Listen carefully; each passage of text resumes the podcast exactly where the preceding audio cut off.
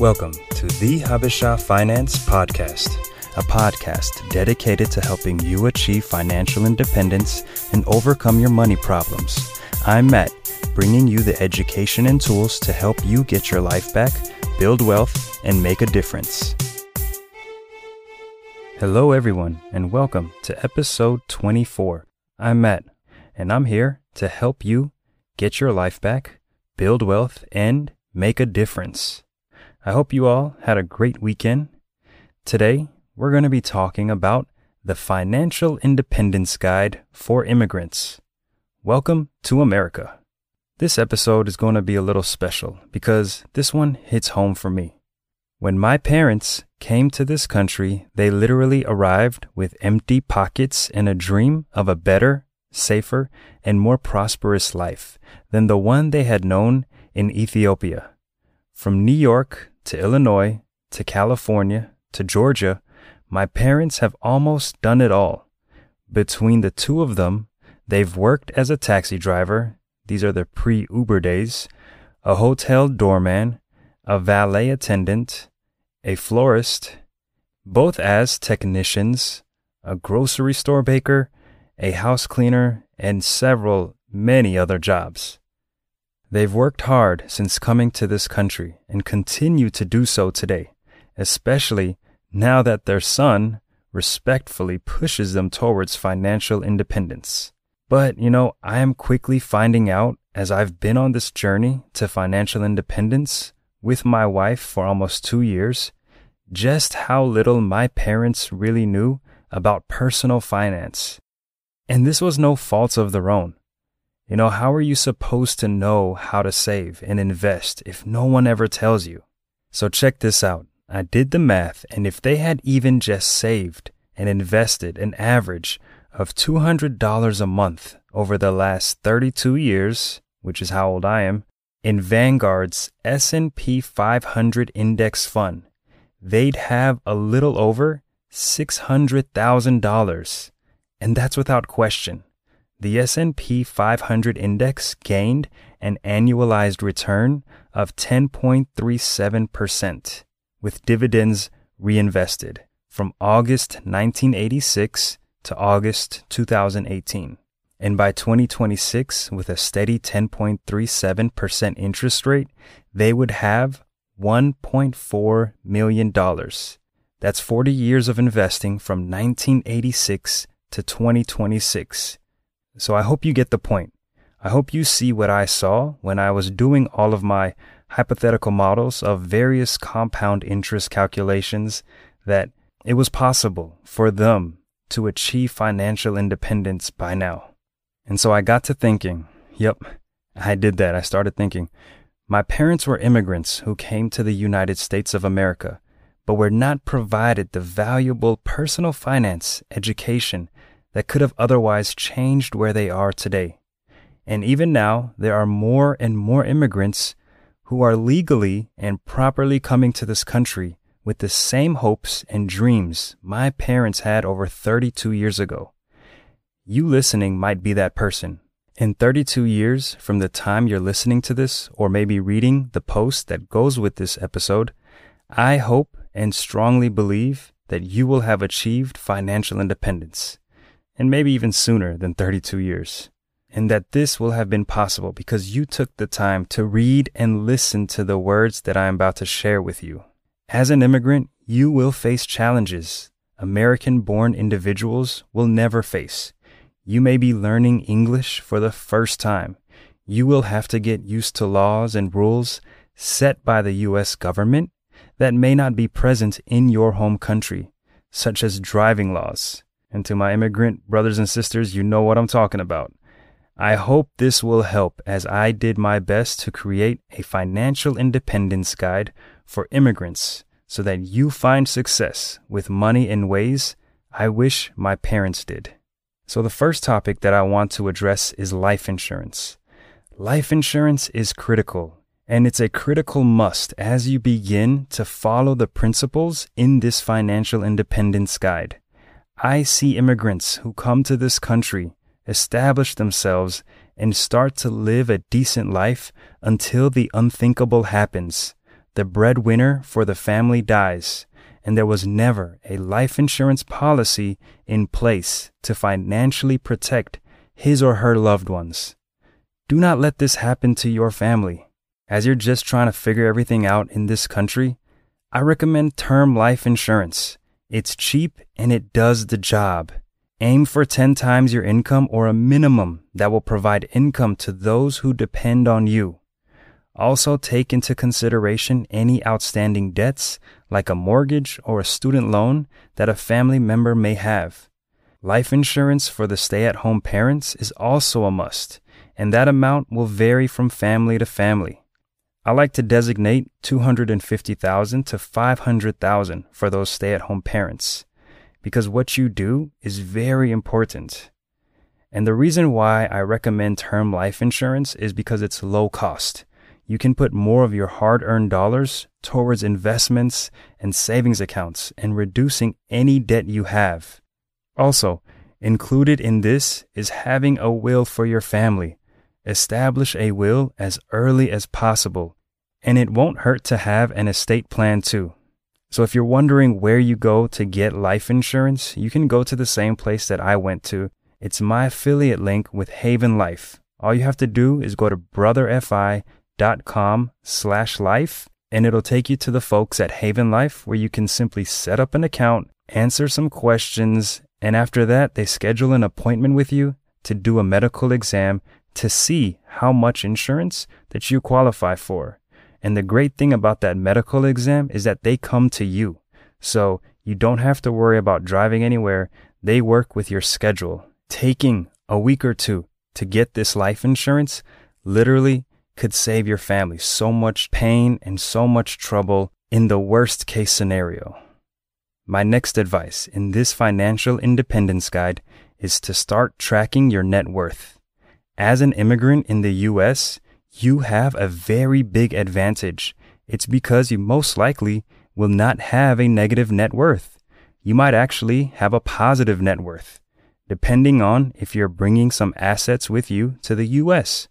That's something to be happy about. Believe me, you don't have debt and anything crazy you owe money for. You are in an amazing position where you will only be adding to your net worth. So be happy about that. The most simple way to track your net worth is to create an Excel spreadsheet with two columns assets and liabilities. Assets is basically the stuff that makes your net worth positive, such as money in a savings account, your home value, and various investments. The liabilities will be the stuff that brings your net worth down, like student loans, credit card debt, maybe even a mortgage make sure to always keep assets greater than liabilities. And I'll say that again. Make sure to always keep assets greater than liabilities. Overall, the goal for financial independence should be to have zero liabilities as you continue to increase your assets. If you don't like creating your own spreadsheet, I have two free options here Personal Capital and a Google Sheets template. Personal Capital is this awesome free online tool and app that helps track your net worth. It's what my wife and I use personally, and you can connect all your accounts, and the program makes it easy to track your net worth. But if you're not a fan of linking accounts or having your information on a website, you can use the free Google Sheets template that I'll link in the show notes. It's basic and it helps you do exactly what you wanted to do calculate your net worth. The next part of this guide is about saving money. The temptation to buy the latest iPhone or laptop is big when you get your first paycheck. Let me give you some honest, brotherly advice. Start saving when you start earning a paycheck. Simple as that. The earlier you learn to save, the more successful you will become in achieving financial independence. This is why you should plan to save anywhere from 30 to 50% of your income in retirement accounts like a 401k and IRAs. For more information about the different kind of retirement accounts that you can save in, I will link into a few episodes that I did in the past that goes into things like a 401k, a traditional IRA, even a SEP IRA if you plan to start your own business. Don't get me wrong. I understand there is a desire to want to help and support your family back in the country you came from. But you need to understand that you have to take care of yourself too. The best way to support your family is by taking the first year or two and establishing yourself financially in the US. And if you need to send money right away each month, then I recommend adding a line item in the budget that you will have for family back home and send the same amount of money each month. There will be emergencies sometimes, but remember, you're still learning so much in a new country and you have to help yourself before you help others. That's the best way to help others. The best way to help and support families back in your country of origin is to help yourself.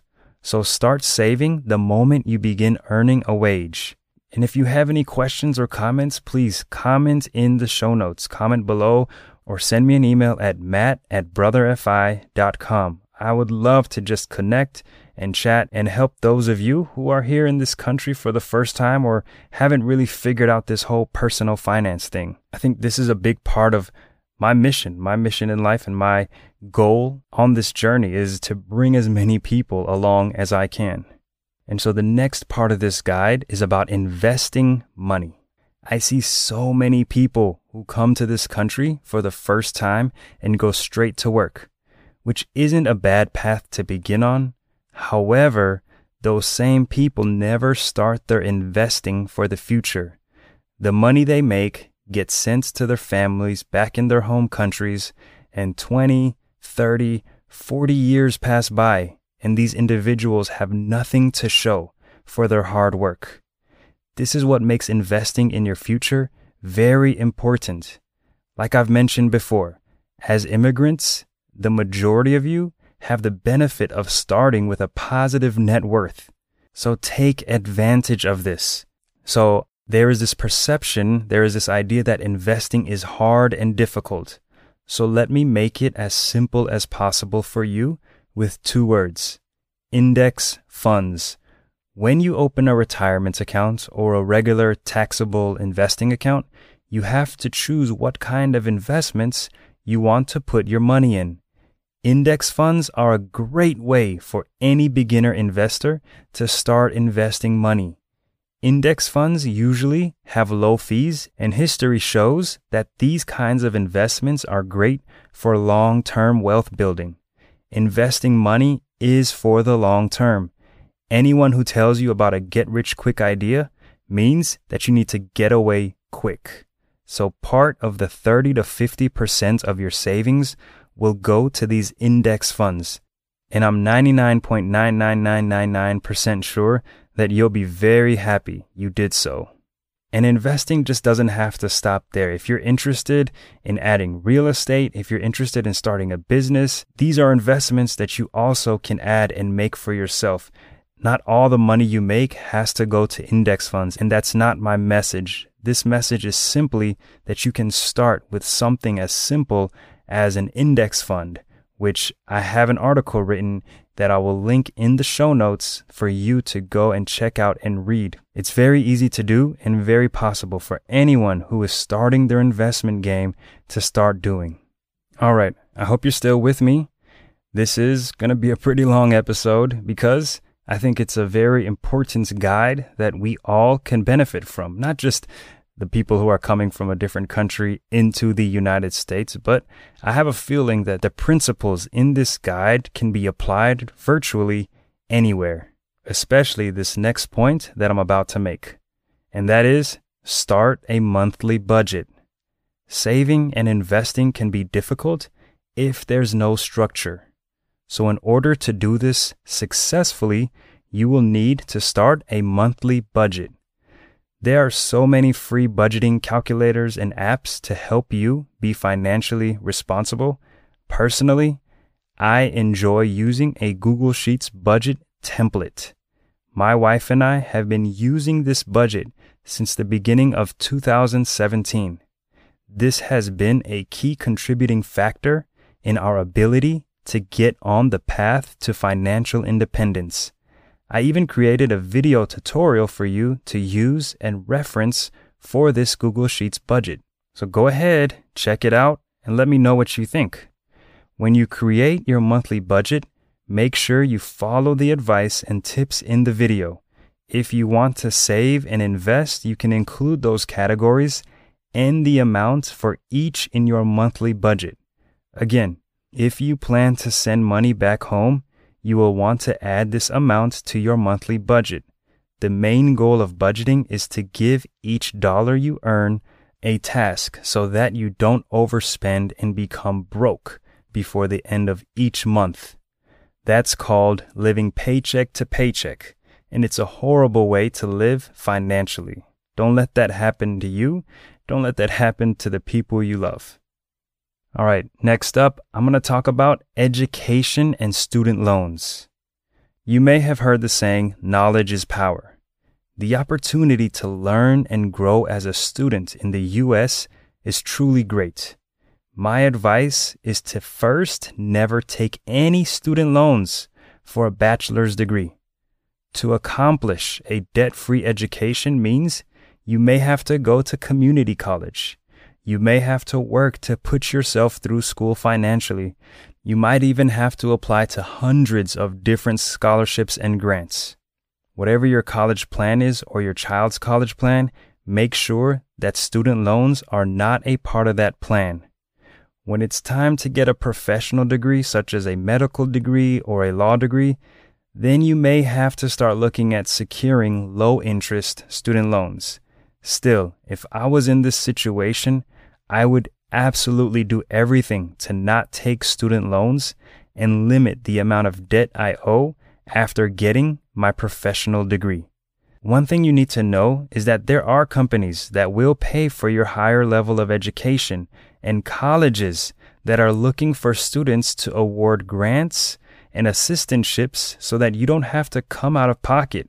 So many of us just accept that we're going to take student loans and pay for it later. The key to life after college is that you don't spend your professional earning years paying for your college learning years. Like, that's a big, big no no, especially for people who are coming to this country with a positive net worth. If you can manage to find a way to not have to take student loans, then you are ahead of so many people. And kudos to you. Bravo. I clap twice for you. You hear that? All right. Next up, purchasing used cars. Bottom line, never, ever, ever finance a car. Do I make myself clear? I think I could end this section on that but I think a little bit of explanation is needed. The average car payment today is $523, according to Experian. And that's ridiculous. That's outrageous. How are people supposed to save for retirement, kids' college funds, and pay off a mortgage? How are people who are just coming to this country supposed to do all of that? The one thing people don't realize is that cars require maintenance, oil changes, tune ups, service checks, and oh yeah, that thing that always gets expensive each year gas. Then add on top of that car insurance and yearly registration fees. The financial burden of having a car can easily become more than expected if you're not careful. Hence, why I recommend getting a used, reliable car that does the job. Even though we've paid all my debts off and just about done paying off my wife's, I still plan to continue driving my 2007 Toyota Scion TC till the car is no longer economically usable. If you really want the ultimate saving strategy for a car, don't buy one. Use public transportation, especially if you live in a city with great public transportation. Atlanta is a city that doesn't have the best layout for public transportation, but I used to hop on that train so many times early in my working years that it definitely saved me a lot of money. My car is paid off and my student loans are too. And so I tell you these things because I want you to understand having zero debt is great and awesome. Up next, renting versus owning. One of the biggest mistakes foreigners make in this country is rushing to get a house. Let me start by saying this financial independence guide is to show you that achieving this status takes time. There are no shortcuts or get rich quick schemes. This financial independence guide is indeed a get rich over time process that my wife and I are 100% dedicated to. When it comes to home ownership, you can imagine the pressure that we faced from family and friends to buy a house. They all say the same thing. You guys are throwing money away. And while this might seem true at first, the reality is that you are more successful in erasing your debt if you don't have any high cost obligations to pay for. And renting helps you on that. Renting a house or an apartment is a great way to buy some time while you clean up your finances. You don't need to rush into owning a house, a condo, or a townhouse. Start your living arrangements by renting. This will save you so much headache down the road. Also, renting a house is a great preview for home ownership. Don't jump into home ownership without taking care of your debt and establishing yourself financially. And when you do get ready to buy a home, make sure you have a 20% down payment for a 15 year mortgage and pay no more than 20 to 25% of your household monthly income every month. So, I plan to go deeper into home ownership and renting in a later episode. So, if you don't want to miss that, make sure you go to brotherfi.com slash subscribe or just simply subscribe to this podcast so you don't miss the latest updates. As I was preparing this, the new iPhone 10s, 10R, 10s, I don't know, 10s Max, whatever it's called, XS, XR, and XS Max have been coming out. I've been getting so many emails about pre order this, pre order that. And I don't know why. I really need to unsubscribe to those uh, email updates. But I was shocked when I saw the headlines that mentioned millions of Americans were willing to go into debt for the new iPhone. Seriously. Many of these Americans, I'd bet, were immigrants who came to this country. But you, you listening, understand that this kind of thing is not acceptable. If you take anything away from this financial independence guide, it's that you should never borrow money for something you don't need. You don't go into debt for a phone. You don't go into debt for clothes. You don't go into debt for furniture, appliances, and even a wedding. Okay? Phone, clothes, credit cards, all that stuff, you gotta be careful with the credit card traps that are out there. And this is my message to you to be careful and realize you can do everything with a debit card that you can do with a credit card. You just don't have the traps of having to pay interest on something that you bought. Remember, never borrow money for something you don't need. Like the only two exceptions that I would put in here is what I mentioned earlier a professional degree, and then even a mortgage. When you're getting ready to buy that home, you put 20% down. But the little stuff, come on, guys, you gotta be smart with that. You gotta be smart with your money, all right? As you can tell, I'm very passionate about being debt free and staying that way. So many immigrants ruin their finances early on because they weren't properly educated. When you first arrive to the United States of America, you will have dreams, you'll have goals that are all precious. And I want you to get the money stuff right so that you don't have to worry 20, 30, or 40 years from now about your financial status.